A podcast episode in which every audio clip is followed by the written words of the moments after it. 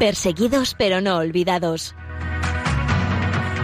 Un programa de la Fundación Pontificia Ayuda a la Iglesia Necesitada.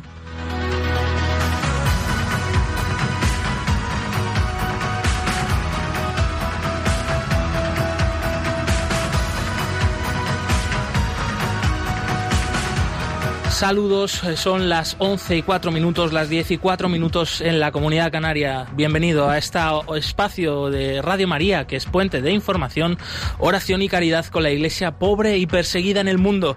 Gracias por acompañarnos en Perseguidos pero no olvidados.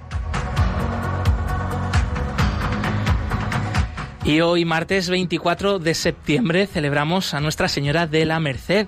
Ella es patrona de los presos y cautivos por la fe, también es patrona de la ciudad de Barcelona. Felicidades a todas eh, las personas que nos estáis escuchando desde allí. También eh, felicidades a toda la familia mercedaria de, de, la congregación religiosa de los mercedarios y mercedarias y las distintas ramas.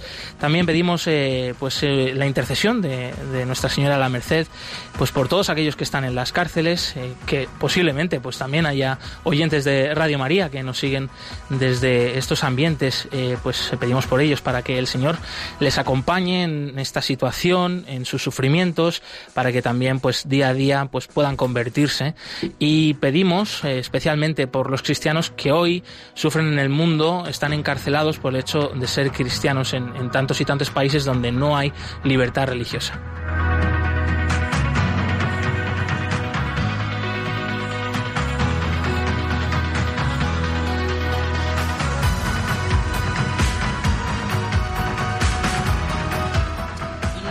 Y el próximo domingo, eh, que si no, a ver, calculo mal, creo que es 29 de septiembre, si me salen bien las cuentas, la Iglesia Católica, la Iglesia Universal en todo el mundo, celebrará la Jornada Mundial del Migrante y el Refugiado.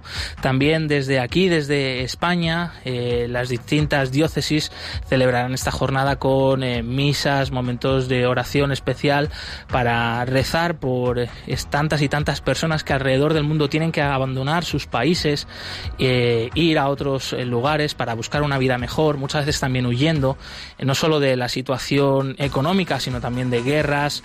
Y queríamos centrarnos dentro pues, de estos migrantes y refugiados, aquellos que tienen que abandonar sus lugares de origen por una realidad que pocas veces se tiene en cuenta cuando se tratan de estos temas, que es la persecución religiosa. Eh, también existen miles y miles de personas que deben dejar sus casas eh, debido por las amenazas, eh, la marginación, las presiones que existen contra ellos a causa de su fe en gran parte de los casos, de hecho, muchos de ellos son hermanos en la fe, son cristianos, eh, son católicos bautizados como nosotros, que pues sufren el hostigamiento de grupos radicales, ya sea pues por ejemplo en Oriente Medio o también en la India por parte del radicalismo hindú. Entonces se ven eh, obligados a tener que tomar esta decisión. Nosotros vamos a hablar con una de estas personas, ella es Zoya Sara, es una joven de Siria, cristiana, que tuvo que abandonar su país debido a la guerra y sobre todo también por la presión de los grupos eh, denominados rebeldes que han tomado parte en esta guerra, pero muchos de ellos se ha visto a lo largo de estos años de conflicto, pues que eran grupos de corte yihadista, eh, integristas musulmanes que han atacado principalmente los barrios cristianos de las grandes ciudades, como por ejemplo Homs, que es la, la ciudad natal de, de esta chica, que va a estar con nosotros enseguida en unos minutos. Nos unimos, por tanto, también al llamamiento del Papa Francisco para para sostener, ayudar, eh, promover eh, pues una cultura del encuentro, de la acogida, de la dignidad hacia estas personas migrantes y refugiadas alrededor del mundo.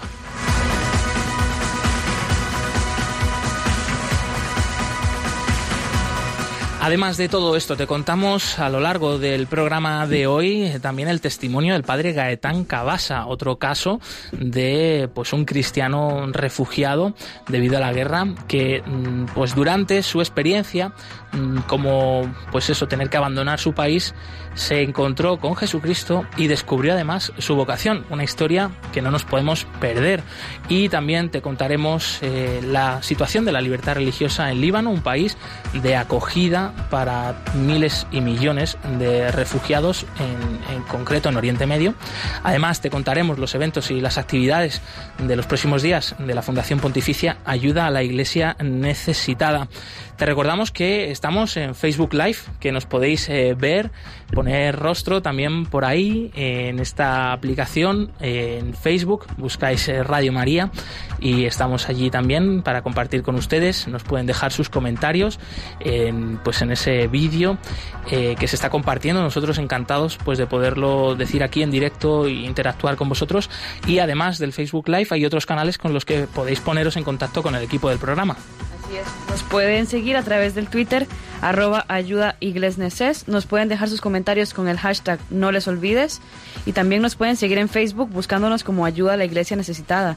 Y nos pueden dejar sus comentarios en el correo del programa perseguidos pero no olvidados arroba radiomaria.es. Y en Instagram también somos ayuda iglesia necesitada.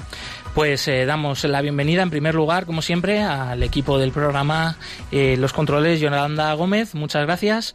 Eh, hoy nos acompañan Blanca Tortosa, del Departamento de Comunicación de Ayuda a la Iglesia Necesitada. Bienvenida. Muchas gracias, Josué. Buenos días. Buenos días. Y Sofía Barrantes, que bueno, ya, ya ha hablado y nos ha contado pues esos otros canales para ponerse en contacto con el equipo. Sofía, bienvenida. Buenos días. Buenos días. Pues bien, sin retrasarnos más, pasamos a escuchar el mensaje de parte del Papa Francisco que hemos traído a propósito para el programa de hoy. Se trata de eh, su mensaje para esta Jornada Mundial del Migrante y el Refugiado que tendrá lugar el próximo domingo 29 de septiembre y el Papa Francisco nos decía hace unos meses cuando hizo público este mensaje lo siguiente, lo escuchamos.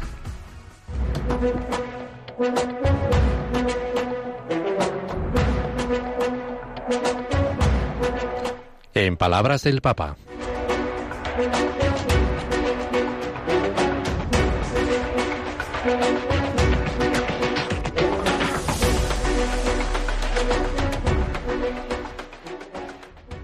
Cuidado con despreciar a uno de estos pequeños, porque os digo que sus ángeles están viendo siempre en los cielos el rostro de mi Padre celestial.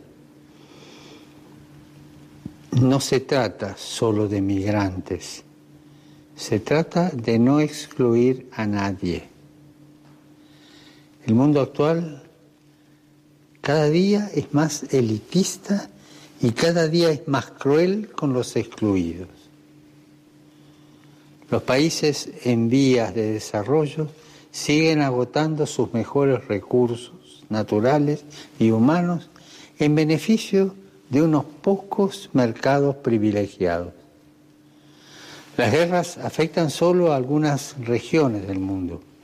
Sin embargo, la fabricación de armas y su venta se lleva a cabo en otras regiones, que luego no requieren hacerse cargo de los refugiados, no quieren, no lo aceptan, de esos refugiados que dichos conflictos bélicos generan.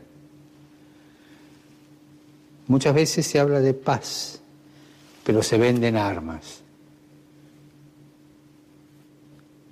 ¿Podemos hablar de una hipocresía en este lenguaje? Quienes padecen las consecuencias son siempre los pequeños, los pobres, los más vulnerables, a quienes se les impide sentarse a la mesa y se le deja solo las migajas del banquete. La Iglesia en salida sabe tomar la iniciativa sin miedo, salir al encuentro, buscar a los lejanos y llegar a los cruces de los caminos para invitar a los excluidos, a los que nosotros mismos estamos excluyendo como sociedad. El desarrollo exclusivista hace que los ricos sean más ricos y los pobres más pobres. Pues estas eran las palabras del Santo Padre en su mensaje oficial, eh, recordando esta Jornada Mundial del Migrante y Refugiado que va a tener lugar el próximo domingo y que se va a celebrar en toda la Iglesia Universal, en nuestras parroquias, eh, basílicas, catedrales. Eh, no sé, chicas, colaboradoras, ¿qué os parecen estas palabras del Santo Padre brevemente? Por ejemplo, Blanca, venga, adelante. La verdad que es, que es un mensaje que verdaderamente nos interpela, yo creo, a cada uno de nosotros. Mm, y, he tenido la sensación de que nos invita a actuar directamente a cada uno y a actuar y a movilizarnos y atender a, este tipo de situaciones y de sufrimiento de forma directa y lo ha dicho el Papa sin miedo, ¿no? Sí. Sí, es muy importante que nos recuerde siempre lo que significa ser cristiano y, una parte muy importante es acoger al otro, al, que está perseguido, al que sufre, al, al que está eso, en sufrimiento. Y, y me parece que sí, que, que tienes razón tú y el Papa.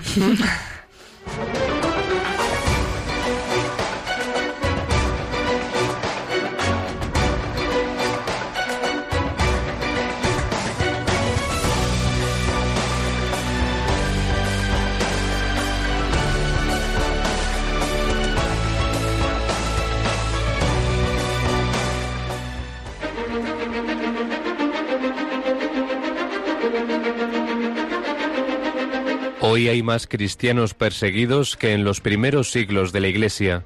Nadie habla de ellos. Nosotros sí. Perseguidos pero no olvidados. Un programa de ayuda a la Iglesia necesitada en Radio María. Los migrantes y refugiados son pocas veces noticia, solo cuando hay grandes tragedias. Su día a día, sin embargo, muchas veces está oculto. Es lo mismo que pasa con la iglesia pobre y perseguida alrededor del mundo. Sin embargo, nosotros sí queremos que hoy aquí sean noticia.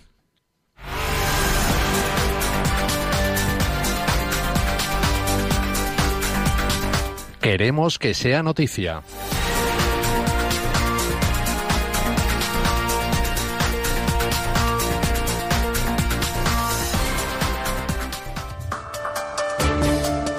El Papa Francisco bendice un icono de la Virgen María para Siria. Gesto de apoyo del Santo Padre a la campaña de ayuda a la Iglesia necesitada para los cristianos sirios, titulada Consuela a mi pueblo. El Papa Francisco se reunió en el Vaticano el pasado 15 de septiembre con una delegación de esta fundación y bendijo un icono de Nuestra Señora de los Dolores, consoladora de los sirios, del artista greco-ortodoxo Spiridon Kabash. A la vez que se estaba produciendo este encuentro, en el mismo día, ACN y obispos católicos y ortodoxos en Siria repartieron 6.000 rosarios bendecidos por el Santo Padre para familias sirias que han perdido a algún familiar por la guerra. Los cristianos del norte de Burkina Faso son atacados, expulsados y asesinados pueblo por pueblo. Continúan llegando noticias preocupantes desde Burkina Faso. Según fuentes locales, la población cristiana está siendo expulsada de sus casas por yihadistas en el norte del país. Las poblaciones de Ité y Rounga han sido las últimas de ser abandonadas por sus habitantes ante el ultimátum de los terroristas de convertirse o abandonar sus casas. No son casos únicos, sino que forman parte de un plan de avance para sembrar el terror, asesinando a miembros de las comunidades cristianas y haciendo huir al resto, después de avisarles que en un plazo de tres días volverán y no quieren encontrar ni un cristiano ni un catecúmeno, explican las fuentes. En los últimos meses son más de 7.000 refugiados los que han llegado a la ciudad de Titao, donde son atendidos, entre otros, por la Iglesia a través de Cáritas. Denuncian la falta de acción de las autoridades del gobierno y agradecen la solidaridad de los vecinos musulmanes con los desplazados. Hermano del padre Macali, secuestrado hace un año en Níger, dice albergar esperanzas en su liberación. Se llama Walter Macali, también es sacerdote y misionero, y reconoce que no tiene la menor duda de que su hermano Pierluigi Macali, secuestrado en Níger hace exactamente un año, recuperará la libertad. Ha pasado un año desde el secuestro de mi hermano Gigi, asegura el misionero. Desgraciadamente, no hemos sabido nada desde entonces, pero estamos viviendo este momento con especial esperanza, nos está fortaleciendo en la fe, por ejemplo, en la misión donde sirvo, en Liberia. Rezamos todos los días el rosario por su liberación. Ahora la gente está más comprometida y esperamos que Dios le proteja. Denuncian más de 200 casos de violencia contra cristianos en India en lo que va de año. En los meses que llevamos de 2019 se han contabilizado ya más de 200 episodios de violencia contra cristianos en India, según los datos de la organización Alliance Defender Freedom, con sede en Nueva Delhi se han dado 159 episodios de violencia grupal, es decir, unos 27 incidentes cada mes. Los ataques han sido denunciados en el número gratuito del United Christian Forum, que proporciona asistencia legal gratuita a las víctimas. Según informa la agencia Fides, el modus operandi seguido en los casos de violencia masiva es el mismo. Una multitud acompañada por la policía llega para irrumpir en un encuentro de oración con gritos y ataques a los miembros de la Asamblea de Fieles, incluidas mujeres y niños.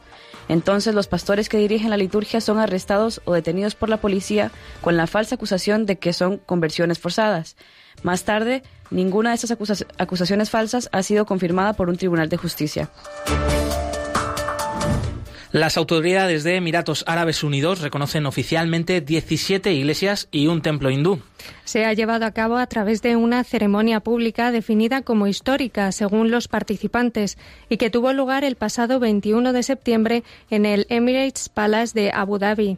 Bajo el lema Una llamada a la armonía, el Departamento para el Desarrollo de Abu Dhabi decidió reunir a todas las instituciones religiosas reconocidas en el Emirato bajo una única licencia.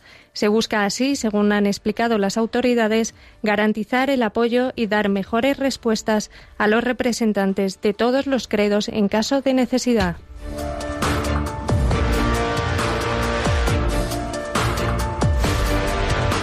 Más información eh, diariamente en la web ayuda a la iglesia necesitada.org.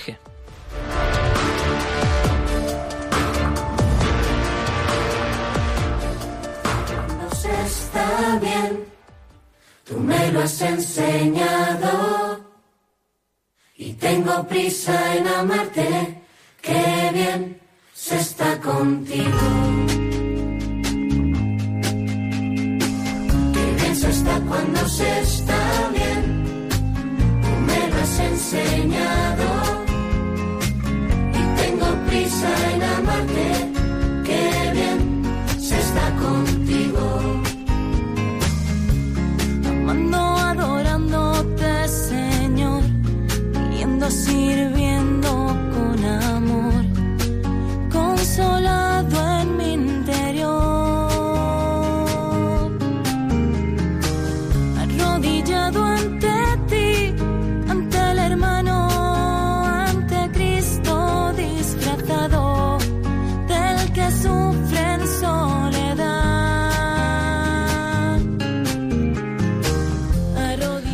Los migrantes y refugiados que llegan hasta nuestro país, hasta Europa y otros lugares de recepción, eh, llegan en su gran mayoría de determinados puntos del mundo. Ya puede ser Latinoamérica, África, Oriente Medio. Uno de estos lugares es el país de Siria. Y obviamente tienen razones muy serias, puesto que allí sigue todavía en pie una guerra cruenta que se ha llevado la vida de más de 500.000 personas, que siguen activo después de ocho años. Parece que está llegando a su fin, pero que todavía no, no, termina de gritarse paz del todo en el país. Y una de las personas que en su momento tuvo que huir de Siria debido a la guerra, a la situación de la violencia, es Zoya Sara. Ella es una joven siria de Homs, una de las grandes ciudades del país eh, que más ha sufrido los ataques y que más ha sufrido también el hostigamiento de los grupos llamados rebeldes que poco a poco, año a año, se han ido viendo que eran grupos de corte yihadista, extremistas radicales, con pocas ideas democráticas, vamos, que querían imponer un califato, por así decirlo. Zoya Sara hoy está con nosotros para compartir su testimonio. Ella es eh, refugiada en nuestro país y es una historia sin duda de superación y le agradecemos que esté con nosotros hoy aquí. Zoya, bienvenida. Hola, ¿qué tal? Pues una alegría escucharte por la radio. Nosotros que hemos tenido pues la gran suerte de conocerte en persona, de verdad que pues irradias una, una paz y una alegría increíble, eh, a pesar de todo lo que has vivido. Y en primer lugar queríamos preguntarte eh, precisamente cómo comenzó toda esta historia tuya de tener que abandonar tu país, cómo llegaste hasta aquí, hasta España, y por qué tuviste que irte de Siria, aunque parezca una pregunta obvia con esta introducción que hemos hecho ya del contexto que habéis vivido allí en Siria. Vale, vale.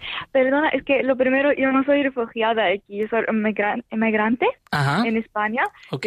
Eh, como has dicho, yo soy de Home una ciudad en Siria, donde empezó la guerra allí en 2011.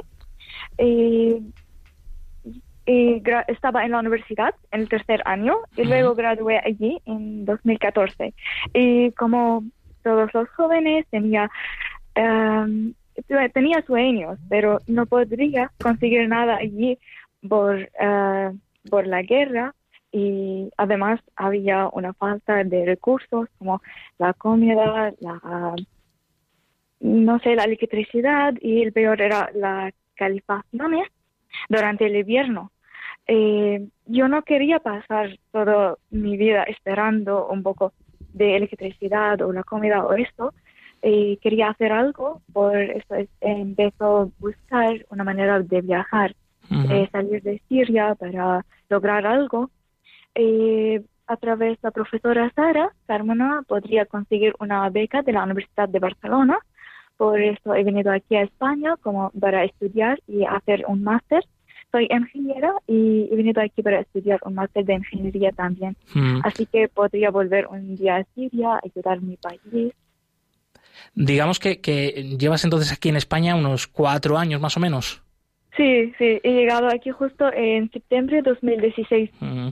Aunque tu caso concreto, efectivamente, pues no sea de, de refugiado, pero sin duda tenías eh, grandes motivos para abandonar tu país eh, y esa situación tan, tan tremenda, ¿no? Que, que aún todavía seguís viviendo, aunque haya mejorado un poco la cosa.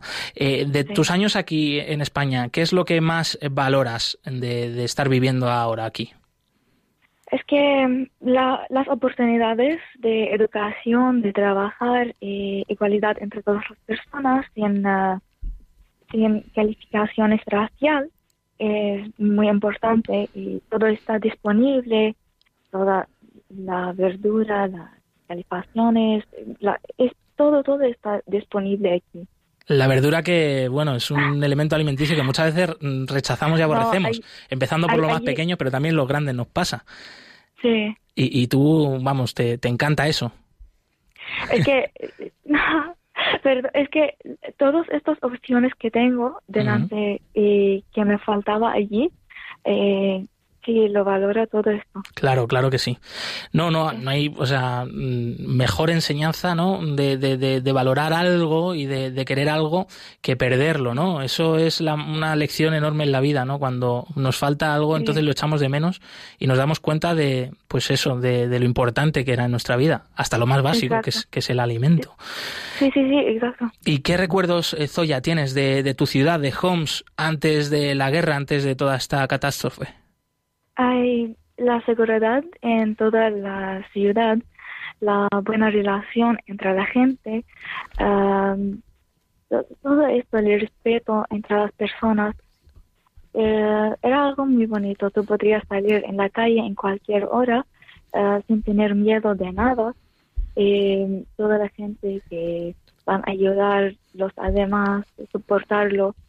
Eh, era, era una relación muy buena entre la gente. Mm. Zoya, esta entrevista va a ser a, a seis eh, manos prácticamente porque tengo aquí a mis colaboradoras y estupendas compañeras. Y Blanca Tortosa, una de ellas, eh, te quería primero hacer una pregunta. Buenos días, Zoya. Hola, buen día. Encantada de saludarte. Encantada. Me, me interesa mucho saber qué es, qué es lo que más echarías de menos ahora mismo de tu país, de Siria. Es lo más que echo de menos mi familia, que Ajá. todavía está allí, vive Claro. Homs, y mis amigos, los lugares. Echo de menos escuchar la oración en arameo. Mm. y mu- mu- muchas cosas muy bonitas allí. Claro. Sí. ¿Y tienes, tienes vista de, de volver en estos cuatro años? Entiendo que no has regresado.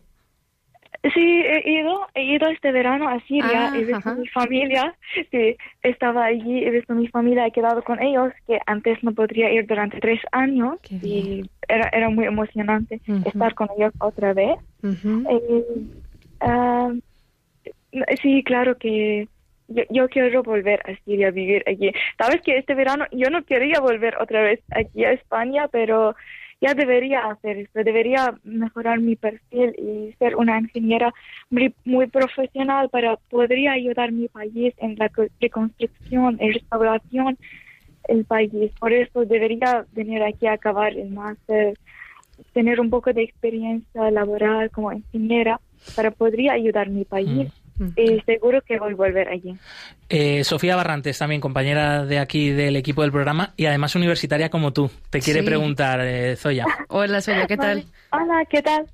Pues muy bien. Te quería preguntar, ya que tú vives aquí, este, quiero saber cómo lo has vivido tú aquí, todo lo que está pasando en tu país. ¿Tú crees que aquí en España se conoce la situación? ¿Hace falta que conozcamos más? No sé, un poco cómo lo ves tú. Perdona, no, no entendí la pregunta bien. Sí, ¿cómo, ¿cómo se ve desde España lo que está pasando en Siria? Si la gente realmente está informada, está concienciada o realmente necesitamos ser un poco más sensibles a lo que está ocurriendo allí. No, no, es que no tienen mucha, muchas informaciones sobre qué pasó en el país. No todo lo que sale en las noticias es correcto. Eh, necesitas saber más, porque el país está muy, muy bonito para saber lo primero, la historia allí y conocer más gente allí que podrían contar su historia y si podrían ir a visitar el país, que no es posible para todos, pero al que han ido allí, de verdad y ha encontrado un país muy bonito y merece la paz Mm. allí. Eh, Zoya, antes de despedirte, porque se nos acaba el tiempo, pero quería que, que compartieras con nosotros un, un mensaje. Eh, Bueno, tú lo hemos comentado al principio y lo has dejado entrever también en una de tus respuestas. Eres eh, cristiana en Siria, en un país de mayoría musulmana.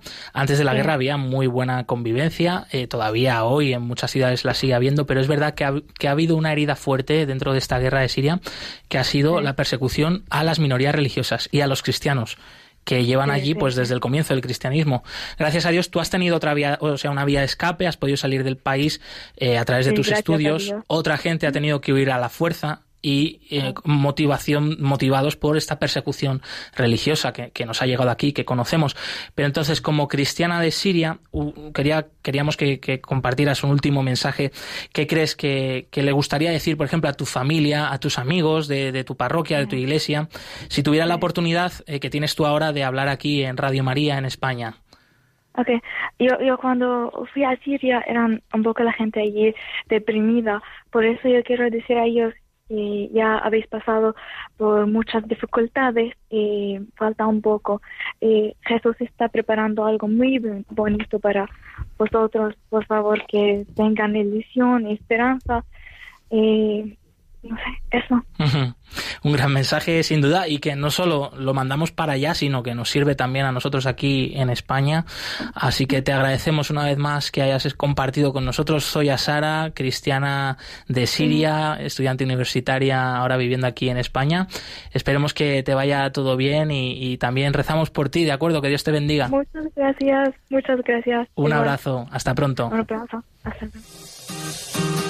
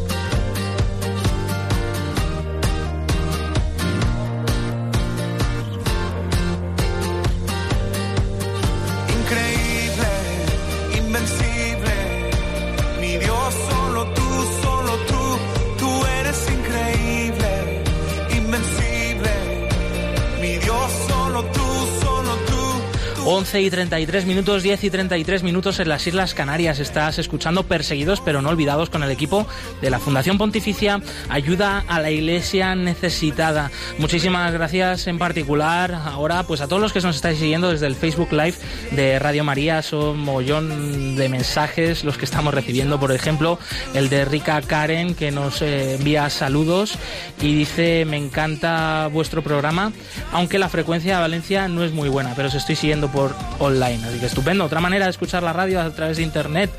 Y de nuevo, Javi Esquina, nuestro colaborador habitual, que también nos manda bendiciones. Dice que está en Navarra. Amigo, disfruta de esas merecidas vacaciones. Te esperamos, eh, no obstante, que, que regreses y que vuelvas bien. Saludos a Javi. Y bueno, pues eh, además del Facebook Live, que está aquí en vivo, en directo, que muchas veces nos hacemos mucho caso, porque tenemos la cámara colocada aquí en un rinconcito del estudio, pero que os tenemos muy presentes también, eh, te recordamos otros canales para que te puedas poner en contacto con el equipo del programa. Sí, nos pueden seguir a través del Twitter, arroba ayuda. Nos pueden dejar sus comentarios con el hashtag no les olvides. También nos pueden seguir en Facebook en Ayuda a la Iglesia Necesitada o ver el Facebook Live en Radio María. Y en Instagram somos Ayuda a Iglesia Necesitada. También nos pueden dejar sus comentarios en el correo perseguidos pero no olvidados arroba radiomaria.es.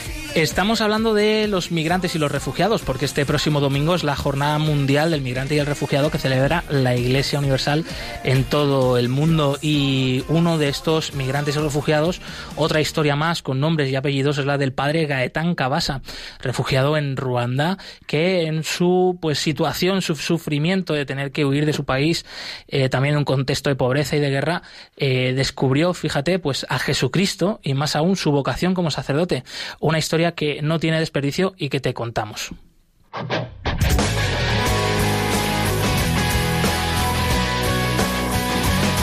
Testigos del siglo XXI.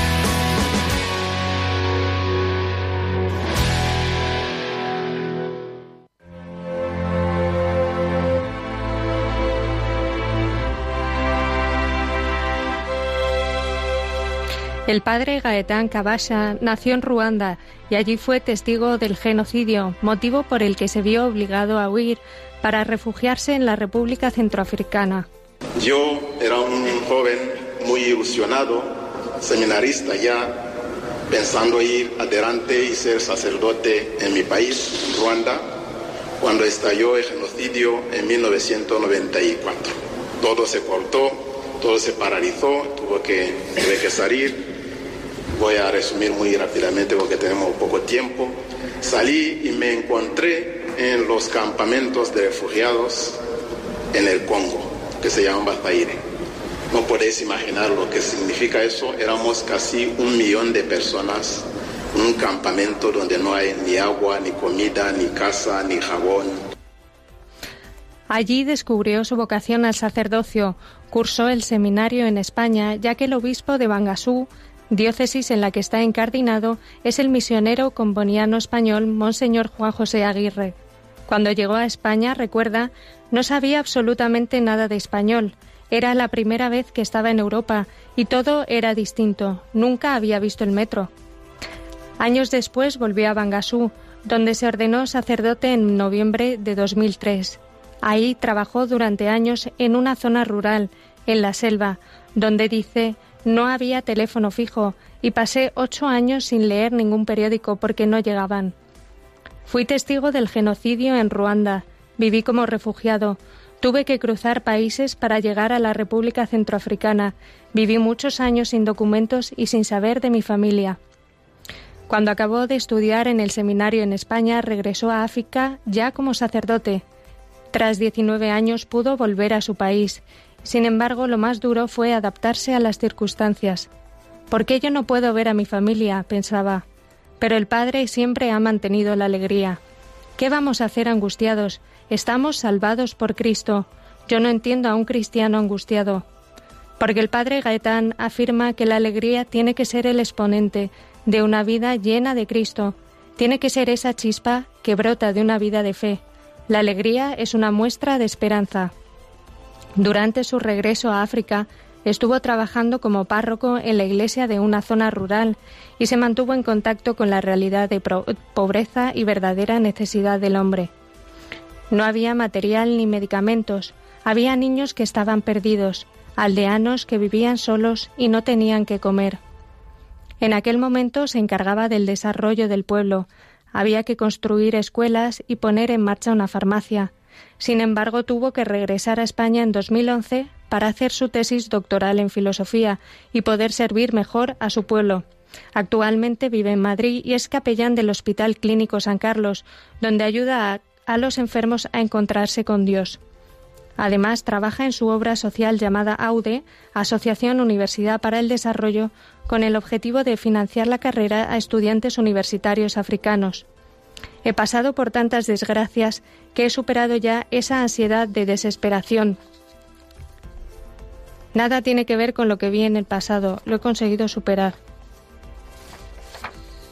El padre Gaetán cuenta que llegó a entender que su historia personal tenía que ver con el sacerdocio, es decir, que Dios, desde su infinita bondad, permitió que de alguna manera pasara por ese sufrimiento, porque no han sido muchos los sacerdotes que han vivido dentro de un campo de refugiados, o que hayan tenido que sobrevivir pasando de pueblo en pueblo, o incluso haber pasado casi por la cárcel y vivir como exiliados.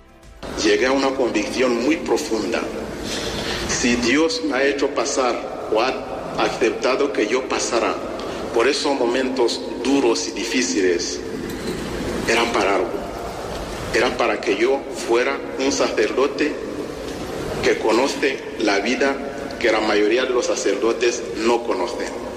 Por tanto, tiene una misión, para mí en África, no aquí. Pues decidí volver a la República Centroafricana.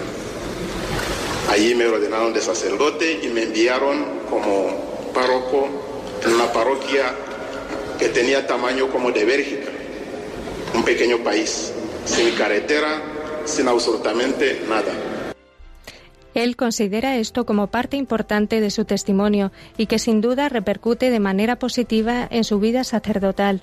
Mi vocación tuvo que pasar por ahí para ser quien soy ahora. Cuando estás viviendo la historia no tienes tiempo de interpretar. Es hasta después, cuando se entiende el sentido de esa historia. Yo lo que vi fue la mano de Dios.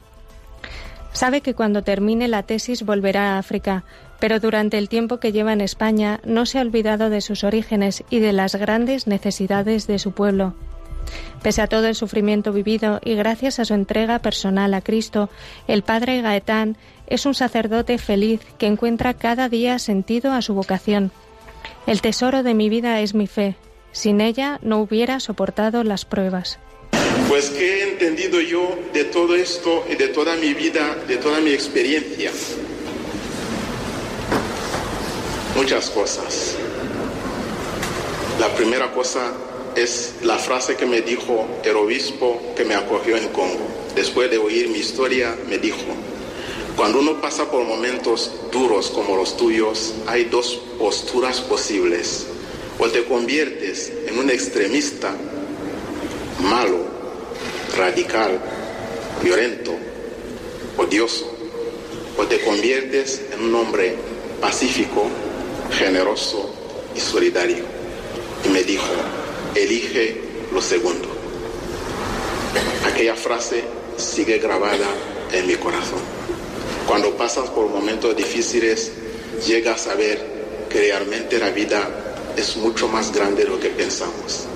Y llegas a minimizar, a relativizar las pequeñas cosas que nos pasan en la vida que realmente no son nada. Hay cosas mucho más peores en la vida. Y cuando tienes fe, vas superando cada una de esas cosas difíciles de la vida. Así que yo os animo de verdad, si tenéis que pedir algo en vuestra vida, decir lo mismo que los apóstoles, Señor, aumenta mi fe. Es lo básico, lo esencial, lo más importante. Y eso te ayudará toda la vida.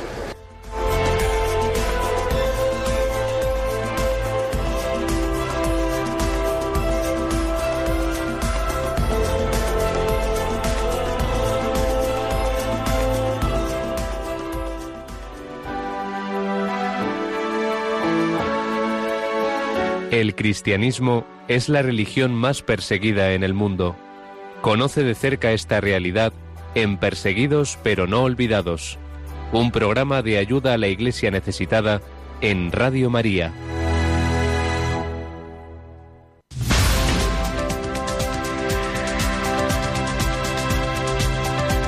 Libertad religiosa en el mundo.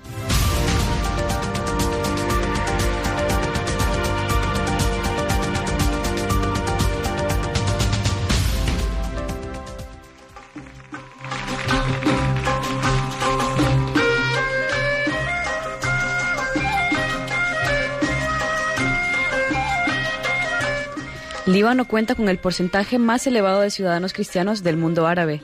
Sin embargo, la religión mayoritaria del país es la musulmana, que practica más del 60% de la población frente al 32% de cristianos, según el último informe de libertad religiosa de ayuda a la iglesia necesitada. Los cristianos son principalmente maronitas y, or- y ortodoxos, con importantes comunidades católicas de rito oriental, aunque también hay protestantes y pertenecientes a otras, a otras iglesias como ortodoxos armenios, católicos armenios, así como fieles de la iglesia siria de Oriente y caldeos. En total, 18 comunidades oficialmente reconocidas. Además, hay un pequeño grupo de judíos. La llegada masiva de refugiados sirios ha hecho que la población de Líbano aumente hasta alcanzar casi los 6 millones de habitantes, en un territorio que ocupa una superficie similar a la de la comunidad autónoma del Principado de Asturias. Sus habitantes se creen que posiblemente uno de cada cinco sean refugiados. Casi todos los refugiados son musulmanes suníes, aunque también decenas de miles de cristianos sirios e iraquíes se han refugiado en el Líbano. No hay cifras exactas al respecto, ya que buena parte de los refugiados no se han registrado en las Naciones Unidas. En el Líbano hay prácticamente el mismo número de musulmanes suníes y chiíes, que juntos constituyen un poco más del 60% de la población. El Líbano es una república parlamentaria sin religión oficial, aunque tampoco es un Estado oficialmente laico. El sistema político confesional asigna a las distintas comunidades a los cargos públicos más importantes, conforme a unos criterios de reparto bien definidos. El presidente de la república tiene que ser cristiano maronita, el del Consejo de Ministros musulmán suní y el portavoz del Parlamento musulmán chií. Las comunidades religiosas tienen representación en el Parlamento según cuotas fijas. La Constitución del Líbano establece la libertad de religión. Según el artículo 7, todos los libaneses son iguales ante la ley. El artículo 9 dispone que la libertad de conciencia es absoluta y continúa diciendo que el Estado respeta todas las religiones y ritos y garantiza el libre ejercicio de los cultos religiosos bajo su protección. El artículo 10 declara que la enseñanza es libre, mientras no vulnere el orden público ni atente contra la dignidad de ninguna de las religiones o confesiones. El derecho de las comunidades religiosas a crear sus propias escuelas es invulnerable, a condición de que se ajusten a las reglamentaciones generales promulgadas por el Estado respecto a la instrucción pública. Además, el Código Penal liban- libanés sanciona a quien cometa actos que se que consideren blasfemos contra el nombre de Dios. También impone penas a quien públicamente ofenda la forma de actuar de cualquier religión. La conversión de una religión a otra es legal, sin embargo, la realidad es que el converso puede enfrentarse a una fuerte presión social. Están permitidas las actividades misioneras en el país. Las cuestiones de derecho privado relativas a la situación personal se gestionan bajo distintas jurisdicciones de cada una de las 18 comunidades religiosas reconocidas por el Estado.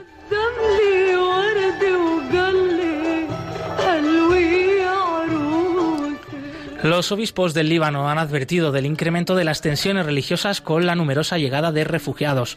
El arzobispo maronita de Deir el Ahmar, Simón Atalag, declaró ayuda a la iglesia necesitada, que en ocasiones musulmanes de Siria, sobre todo suníes, han profanado símbolos cristianos cometiendo actos que la población cristiana considera como blasfemos. Otro motivo de preocupación lo constituyen los problemas de seguridad ocasionados por los suníes extremistas que llegan de Siria y han encontrado refugio entre sus corre- correligionarios del Líbano. En diciembre de 2017, el primado de la iglesia maronita, el patriarca Bechara Ray, hizo una visita sin precedentes a Arabia Saudí, aceptando una invitación oficial. Allí se reunió con el rey Salman bin Abdelaziz, el príncipe heredero y el primer ministro. El patriarca declaró que el Líbano debe seguir siendo un punto de encuentro y tiene que evitar entrar en conflictos armados para poder seguir respetando siempre el papel de elemento de estabilidad y paz. En febrero de 2018 estalló una crisis en torno a la financiación de los colegios privados que atienden al 66% de los niños del Líbano en edad escolar. Esta crisis afectó sobre todo a los colegios católicos, considerados como los mejores del país, que representan el 70% de la red de colegios privados y están abiertos a todas las comunidades.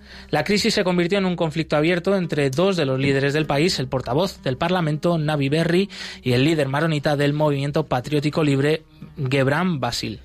Para algunos líderes religiosos, el aumento del salario constituye una medida discriminatoria contra la escuela privada católica.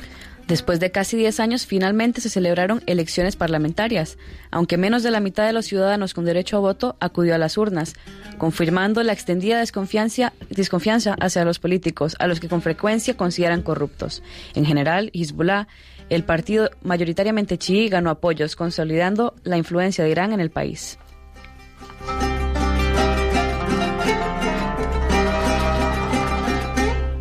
Sobre el futuro respecto a la libertad religiosa en Líbano, hace más de tres años el arzobispo maronita Simón Atalá expresó su temor a que el cambio en el equilibrio demográfico del país, consecuencia del gran número de refugiados sirios, coloque en una situación incierta el futuro de los cristianos en Líbano.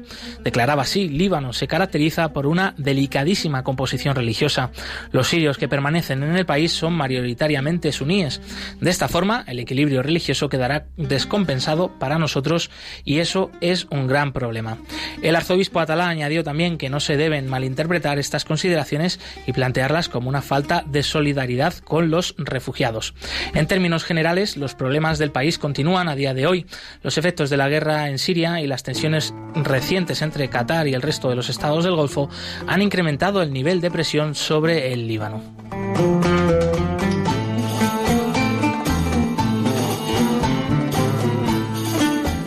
El informe completo de la libertad religiosa en Líbano y en cualquier otro país del mundo lo pueden solicitar y consultar en la web ayudalaiglesianecesitada.org.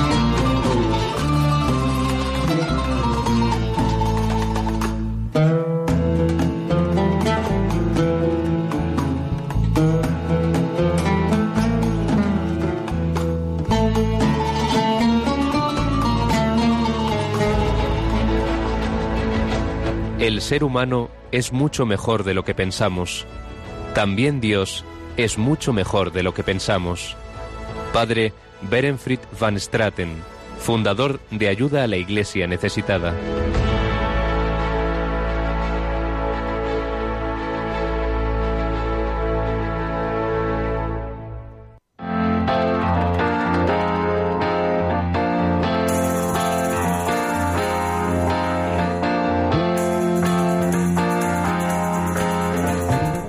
De ti.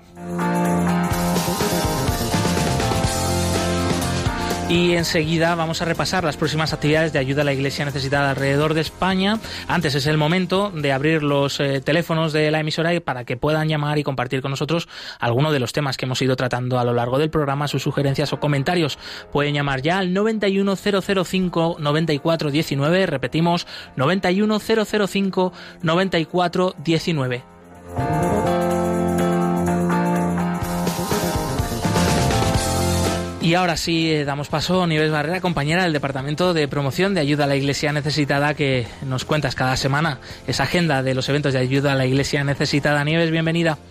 Hola, muchas gracias. ¿Cómo estáis? Pues muy bien, encantados de escucharte una semana más. Cuéntanos eh, cuáles son esas próximas actividades. Pues tenemos el último día que va a estar el padre Cristóbal con nosotros, al que recomiendo que vayan todos a escuchar porque da un testimonio precioso de cómo viven los cristianos en, Nicaragua, ¿no? Entonces va a ser hoy día 24 a las 8 de la tarde en la Basílica del Sagrado Corazón en Gijón. Hasta allí va y, nos va a contar el testimonio. Yo le invito a que eh, será una vigilia de oración con su testimonio, pues a que nos acercamos todos a, escucharle y a rezar por ellos pero ya luego se nos marchará, es la última oportunidad. Los rezagados, si pueden llegar hasta allí, que vayan. Y luego tendremos más actividades en, toda España que, que recordamos, eh, porque nos vamos a ir a la zona del sur el día 26 a las 7 de la tarde, donde tendremos en Córdoba, en la ermita de San Zoilo, una vigilia de oración por los cristianos perseguidos. También tendremos el día 2 de octubre otro testimonio. Monseñor Jan Abdo Arbach, el arzobispo de Homs de Siria, estará hablando en la parroquia de San Feliu el 2 de octubre a las siete y media de la tarde.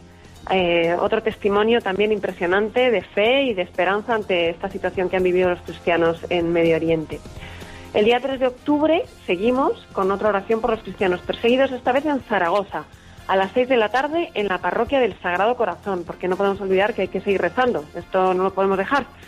Y mm, luego el, de- el 3 de octubre también habrá en Barcelona una cena benéfica a favor de los cristianos de Siria con el testimonio de, Monseñor Jan Abdo, el arzobispo de Homs que hemos dicho, y que será con la Sacra y Militar Orden Constantiniana de San Jorge y estará en el Círculo Ecuestre el 3 de octubre a las 20.45 de la tarde. Y que, por cierto, me han comentado que, bueno, más información y para esta cena benéfica hay que avisar con antelación, pues en la web ayuda a la iglesia necesitada.org a, a aquellos que estén interesados. Eh, ¿Tenemos algún evento más, Nieves? Por ahora tenemos estos. Ya Fenomenal. iremos avisando a los de la semana que viene para no para que todos tengamos el tiempo de asimilarlos y asistir. Pues muchas gracias. Una semana más, Nieves Barrera, compañera del Departamento de Promoción de Ayuda a la Iglesia Necesitada. Gracias a vosotros. Un abrazo.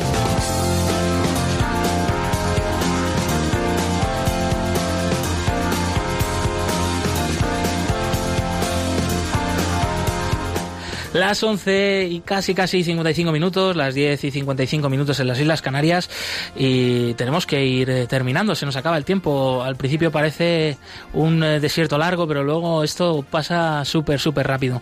Y mm, eh, pues nada más que recordaros que podéis volver a escuchar el programa, aquellos que habéis llegado un pelín tarde, pues en el podcast de la web de Radio María, que hemos hablado mm, de Siria con Zoya Sara, una cristiana joven universitaria que actualmente vive en España, que nos ha mostrado otro rostro de esa realidad de los migrantes y refugiados que el próximo domingo vamos a pues vivir, eh, recordar, rezar en esa jornada mundial del migrante y el refugiado que celebra la Iglesia eh, Universal en todo el mundo. También hemos hablado del testimonio del padre Gaetán Cabasa, sacerdote, que en su momento también fue refugiado en Ruanda.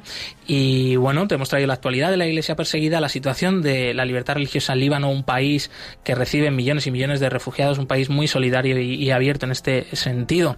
Y pues eso, sin más eh, dilación, nosotros nos despedimos, agradecemos a todo el equipo del programa, Blanca Tortosa, un placer. Un placer, muchísimas gracias a vosotros. Sofía Barrantes, un- gracias una semana más. Gracias y gracias a todos los que nos escuchan. Y Yolanda Gómez, importantísimo en los controles. Muchísimas gracias, amiga. Continúa aquí la programación con el rezo del Ángelus. Nosotros nos volvemos a escuchar el próximo martes 1 de octubre, ya estrenando próximo mes, madre mía, y que ha llegado el otoño y de eso no hemos hablado. Pero bueno, para eso Para la están las conversaciones del ascensor con el vecino. Movidos por el amor de Cristo al servicio de la iglesia que sufre. Un fuerte abrazo y hasta pronto.